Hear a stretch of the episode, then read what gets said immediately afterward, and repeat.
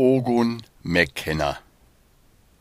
Ogun und der enträtselte Tod 19 Vater und Sohn. Im Walde zwei Wege boten sich mir dar, und ich ging den, der weniger betreten war. Und das veränderte mein Leben. Walt Whitman Sie saßen am großen Birkentinsee. Der See war alles andere als ruhig. Er war aufgepeitscht, denn der Wind war kräftig.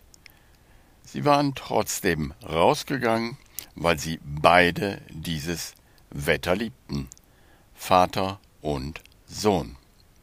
Ogun hatte zwei kleine Stühle eingepackt und auch etwas zu kochen. Zwei Raben flogen über ihnen und vermeldeten dem Rest der Welt ihre Ankunft. Ogun ärgerte sich etwas, weil er kein Tab mitgenommen hatte, um sie etwas vor dem Wind zu schützen. Aber wer ärgerte sich genau, dachte Ogun. Ogun McKenna, eine Traumfigur? Die ein Bewusstsein benötigte, um darin zu erscheinen? Oder war es das Bewusstsein, was sich ärgerte über die Traumfigur Ogun McKenna, die in ihm erschien und die ein Tab vergessen hatte? Was gibt es? fragte Dad. Chili sin carne, sagte Ogun und schnipselte weiter Möhren in den Topf. Er hatte seinen schwedischen Sturmkocher mitgenommen und der funktionierte natürlich auch bei diesem Wetter. Das Wasser kochte bereits und so goss er erstmal zwei Tassen Kaffee auf. Eine davon reichte er Dad. Brauchst du Milch? Ja, sagte Dad. Okay, im Rucksack. Tust du mir auch etwas rein, bitte? Danke.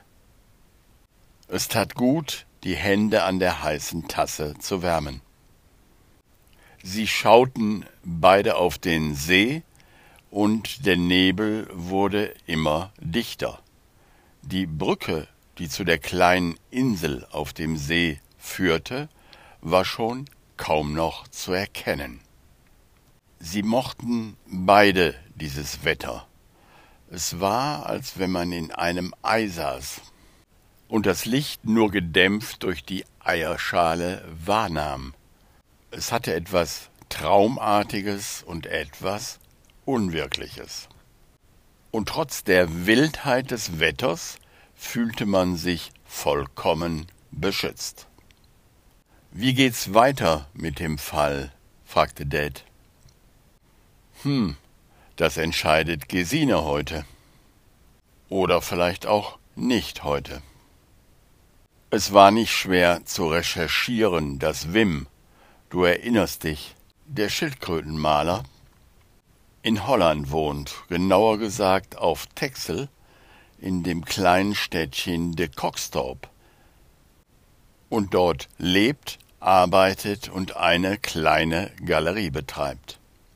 Ich habe ihr diese Informationen vor zwei Tagen geschickt und heute Abend hat sie uns zum Essen eingeladen.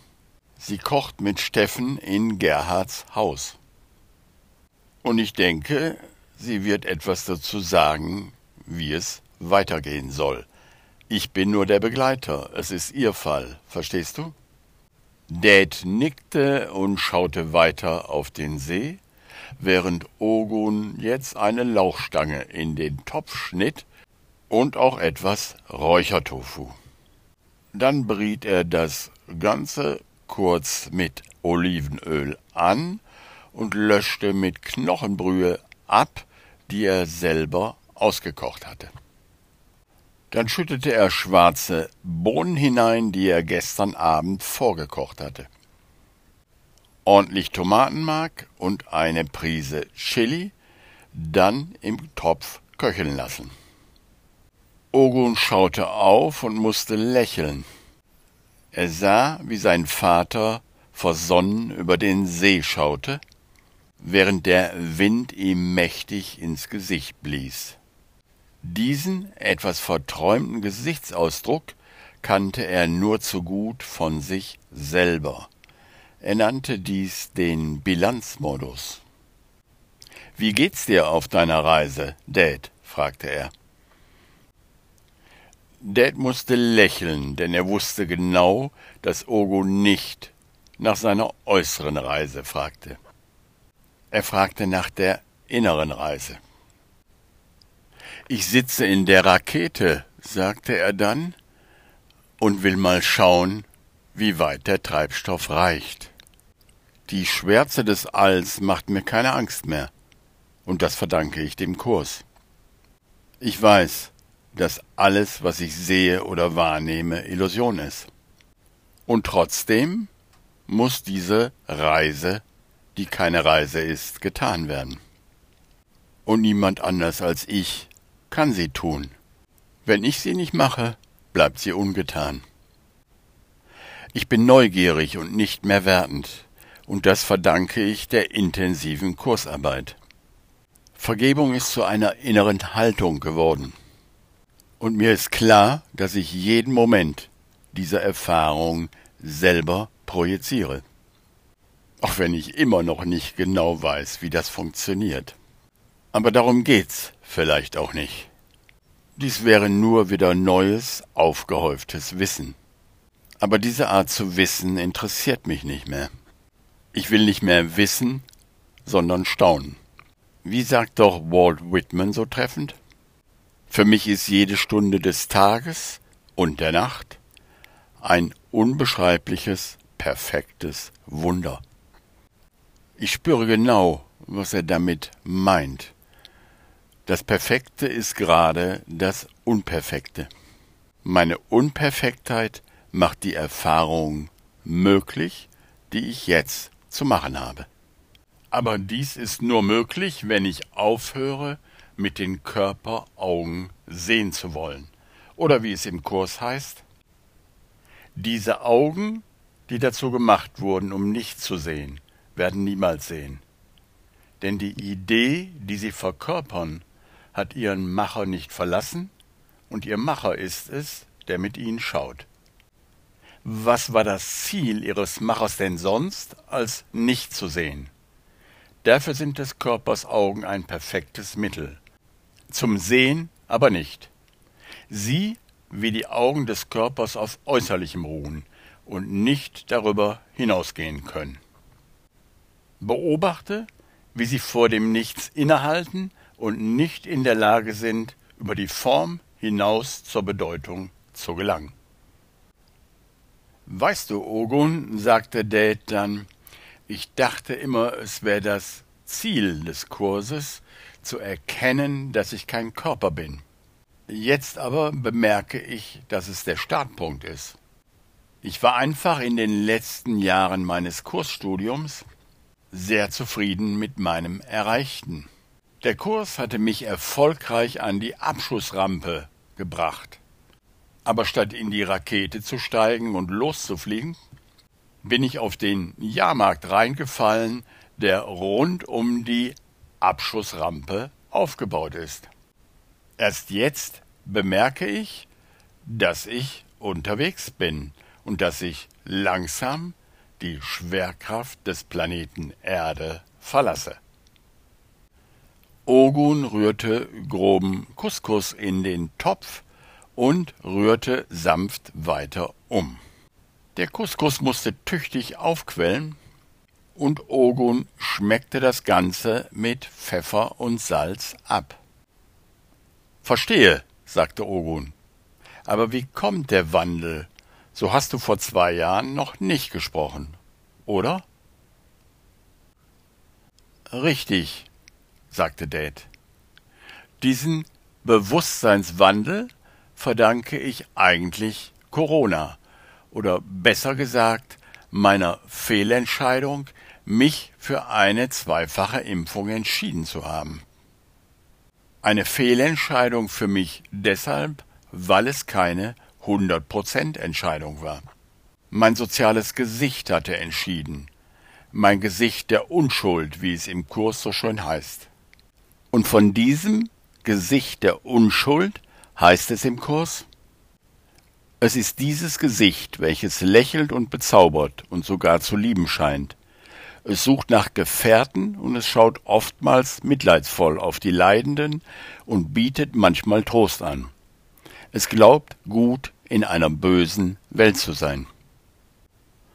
Dad überlegte eine Weile und setzte dann noch hinzu, es war diese innere Erschütterung, für mich eine Fehlentscheidung getroffen zu haben, die mich dazu brachte, dass es Zeit wäre, über den Körper hinauszugehen.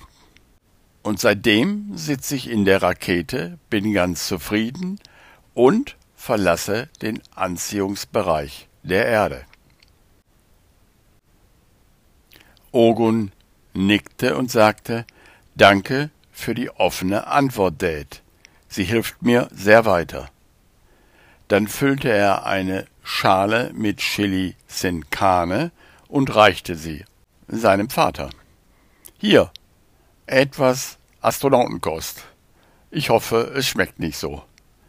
Beide lachten und stellten fest, dass das Chili sin Carne vorzüglich schmeckte besonders in dieser Umgebung ummalt von Nebel, Wind und Wellenschlag.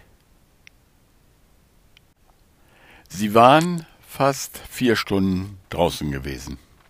Dann hatten sie sich lange an Oguns Lehmofen bei einer guten Tasse Tee aufgewärmt und ausgeruht. Ananda der wie so oft im Winter eher wie ein schmusiger Kater wirkte als wie eine wilde Katze, hatte sich gemütlich schnurrend dazugesetzt und mit halb offenen Augen zuerst dem Gespräch gelauscht und langsam aber sicher alle in die Stille geführt. Dann hatten sie sich auf den Weg nach Pamen gemacht. Es begann schon dunkel zu werden, und sie klopften an den Wintergarten, aber dort war niemand mehr. Sie sahen aber hinten in Gerhards Haus Licht brennen und hörten auch Stimmen. Sie gingen über den schmalen Gartenpfad zu Gerhards Haus. Die Schildkröte auf dem Rasen hatte ihren Platz verlassen. Anscheinend war ihr ein neuer zugewiesen worden, direkt neben der Glastür, vielleicht als Wächterin. Sie klopften und wurden schon erwartet.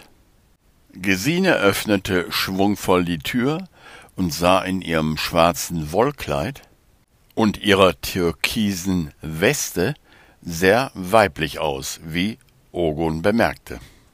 Steffen hantierte hinten an der Küchenzeile und winkte freundlich.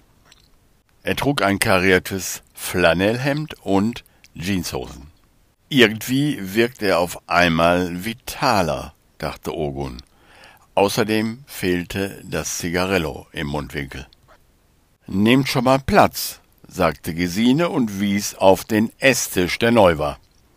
Das Essen ist gleich fertig. Was trinkt ihr? Es gibt Rotwein oder Yogitee. Für mich bitte Yogitee, sagte Ogun. Dem schließe ich mich an, sagte Dad. Sie setzten sich, und Ogun beobachtete, wie Steffen geschickt mit einer Hand die Spaghetti abgoss.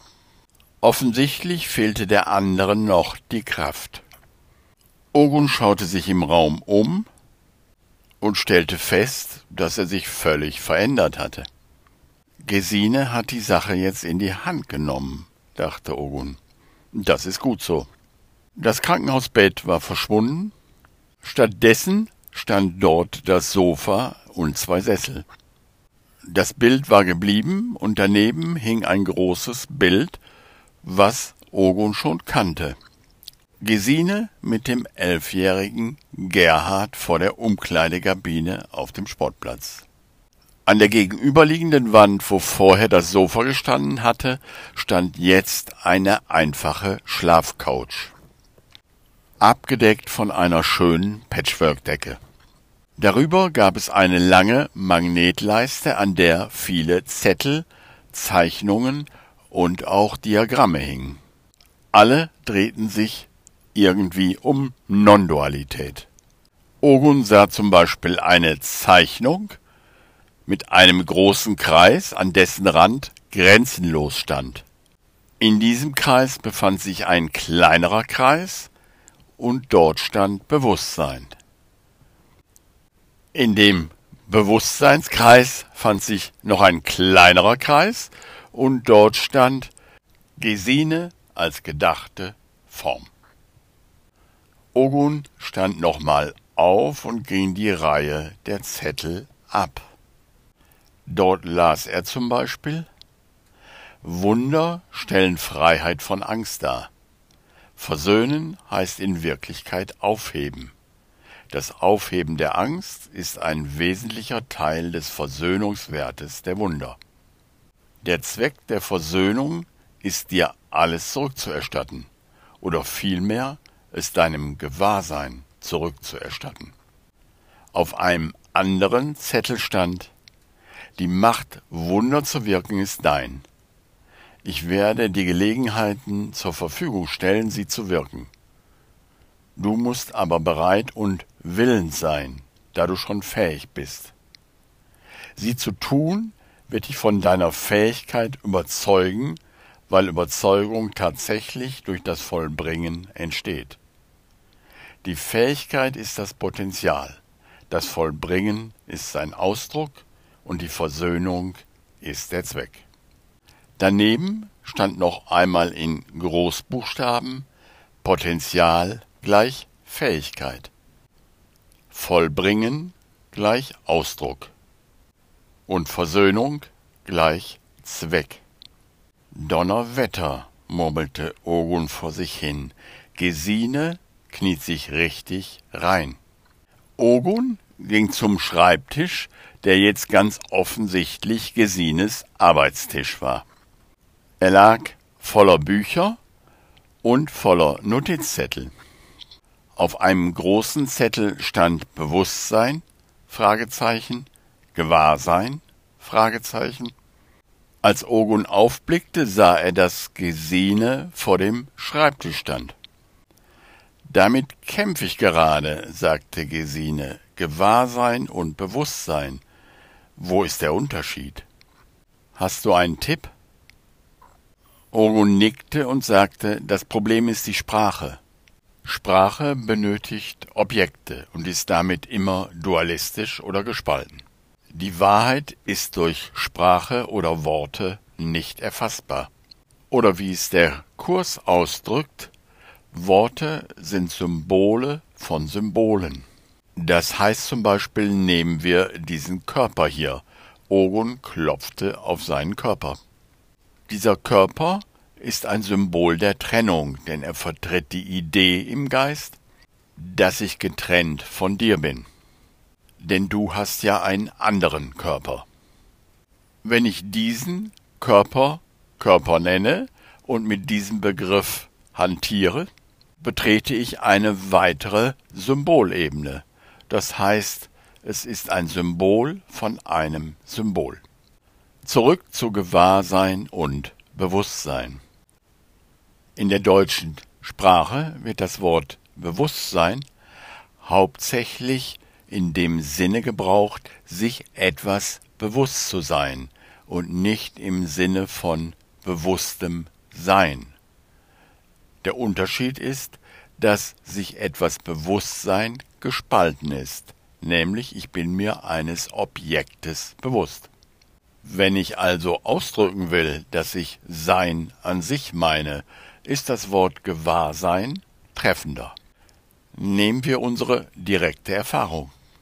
Wenn wir morgens wach werden, haben wir das Gefühl von Anwesenheit und wir haben das Gefühl, diese Anwesenheit würde gerade erst entstehen. Und mit diesem Ich bin oder diesem Konzept von Ich bin entsteht die ganze Geschichte der Spaltung und das Gefühl, getrennt zu sein.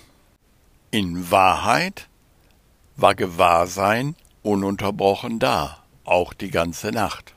Gewahrsein braucht kein Inhalt oder Objekt, um gewahr zu sein. Es ist selbsterleuchtend, so wie die Sonne sich selbst erleuchtet, ohne sich zu reflektieren. Das Potenzial ist die Fähigkeit, genauso wie du es da aufgeschrieben hast. Ogun deutete auf den Zettel. Das Potenzial enthält alles, was jemals passiert ist oder passieren könnte. Essen ist fertig, rief Steffen. Danke, sagte Gesine, gut, dass dies jetzt passiert, denn ich habe Hunger. Als sie alle vier saßen, goss Gesine Steffen und sich Rotwein ein und den anderen beiden Yogitee. Dann erhoben sie ihre Gläser und stießen an. Auf unseren Fall sagte Gesine, nahm einen Schluck Rotwein, setzte das Glas ab und lehnte sich zurück. Dann berichtete sie, unser Fall wird weitergehen. Ich habe heute Vormittag mit Minherr Wim de Vlaming telefoniert, der in de Cockstorp auf Texel eine Galerie betreibt und seine eigenen Bilder verkauft. Er erwartet uns zu einem Besuch und freut sich sehr, mich kennenzulernen, denn Gerhard hat ihm viel von mir erzählt. Gesine strahlte. Da die Strecke etwas weit ist, wir werden meinen Lader nehmen, werden wir in Amsterdam einen kleinen Zwischenstopp einlegen.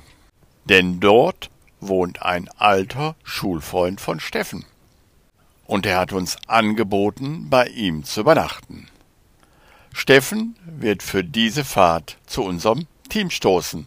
Ist das in Ordnung? Ogo nickte und sagte, ich freue mich sehr, Steffen. Date sagte, herzlich willkommen, ich werde zu Steffens Ehren. Nein, bitte nicht, sagte Gesine, jetzt kein Schwertanz, das Essen wird kalt. Was gibt es Leckeres, Steffen? Steffen strahlte, deutete auf die Schüsseln und sagte Spaghetti alla Parmen mit Parmesankäse.